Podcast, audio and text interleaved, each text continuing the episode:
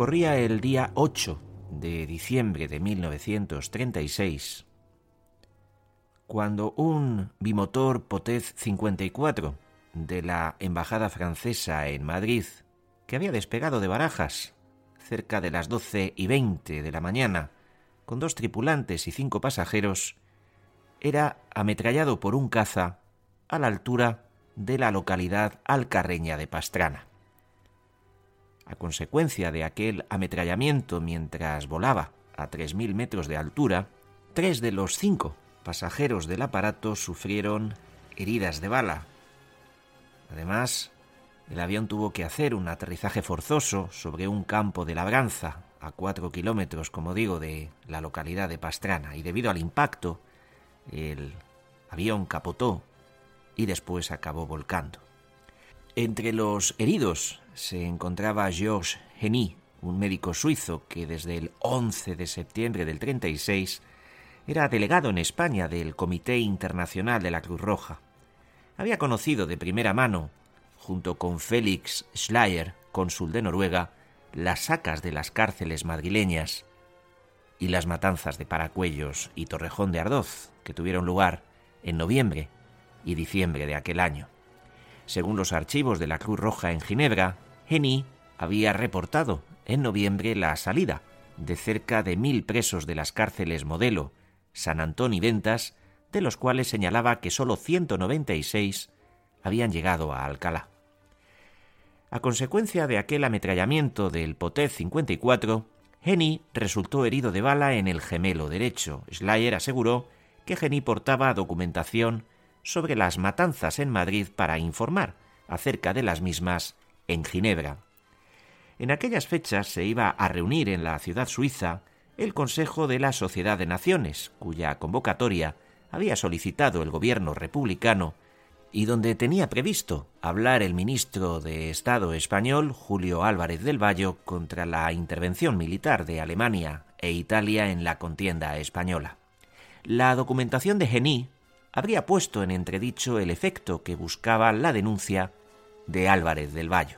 También resultó herido en el derribo de aquel avión el periodista francés Louis Delapré, corresponsal del Paris Soir, alcanzado en la ingle y en el vientre por las balas del avión agresor.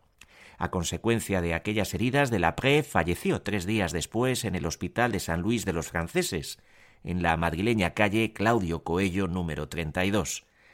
Tenía el corresponsal 34 años y dejaba viuda y cuatro hijos.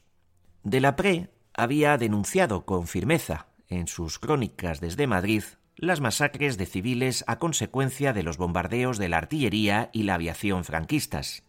Se dirigía de vuelta a Francia una vez terminada su misión informativa en España y tras un desencuentro con los responsables de su diario, a los que acusaba de dar menos importancia al asesinato de un centenar de niños en Paracuellos que a un suspiro de la señora Simpson, la puta del rey, en referencia a la amante del monarca británico Eduardo VII.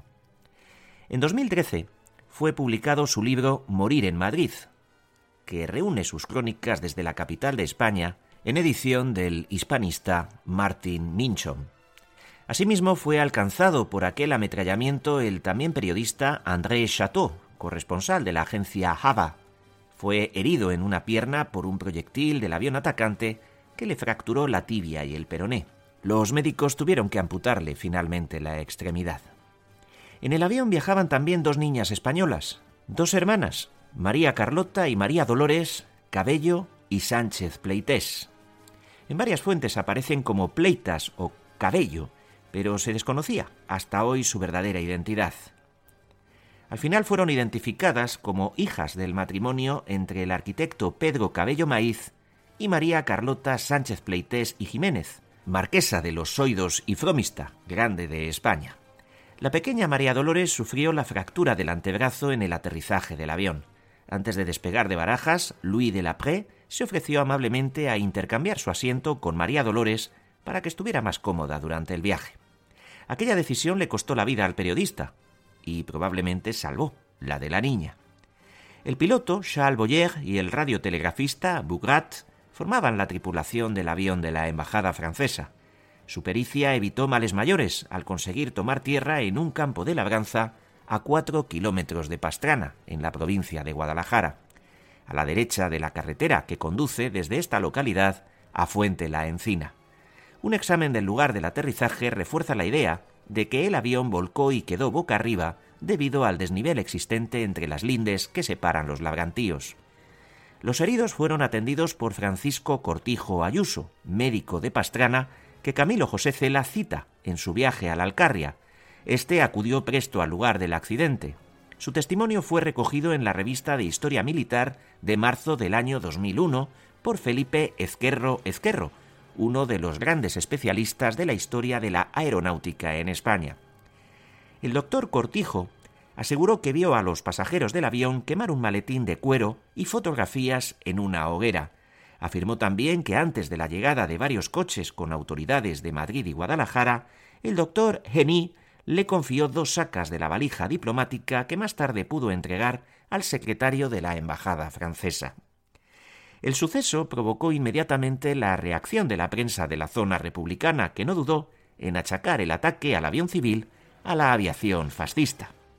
El diario madrileño La Voz llegó a titular el 9 de diciembre lo siguiente: Alemania dispara nuevamente contra los aviones de Francia.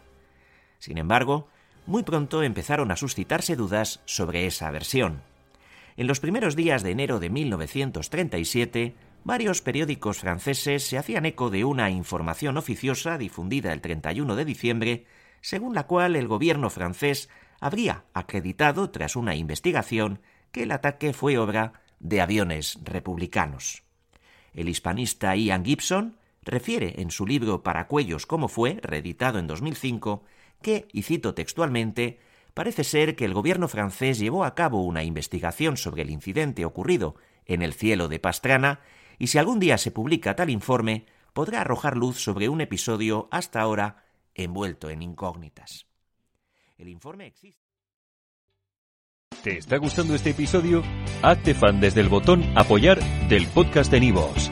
Elige tu aportación y podrás escuchar este y el resto de sus episodios extra. Además, ayudarás a su productor a seguir creando contenido con la misma pasión y dedicación.